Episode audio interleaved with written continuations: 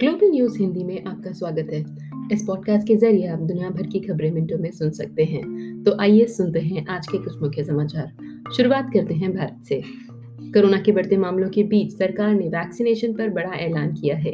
एक मई से 18 साल से ज़्यादा उम्र के सभी लोग वैक्सीन लगवा सकेंगे। वैक्सीनेशन के लिए कोविन के ज़रिए रजिस्ट्रेशन पहले की तरह ज़रूरी रहेगा।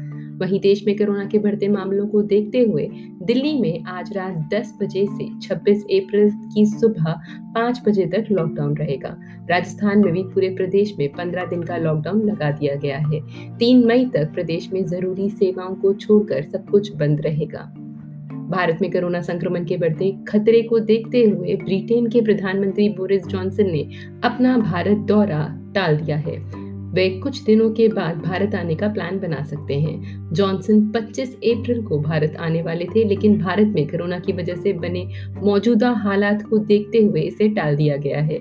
दोनों देश के रिश्ते और मजबूती को बनाने के लिए आने वाले दिनों में वर्चुअल मीटिंग्स की जाएगी।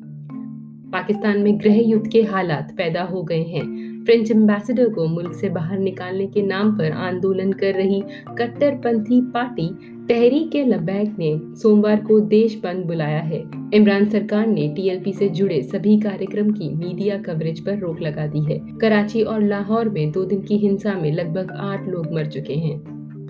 और आखिर में अमेरिका में एक बार फिर खुलेआम फायरिंग की घटना सामने आई है। इस बार फायरिंग टेक्सास के ऑस्टिन में हुई है।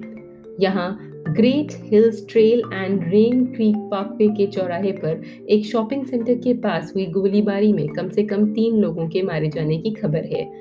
ऑस्टिन पुलिस डिपार्टमेंट के मुताबिक अभी किसी संदिग्ध को गिरफ़्तार नहीं किया है।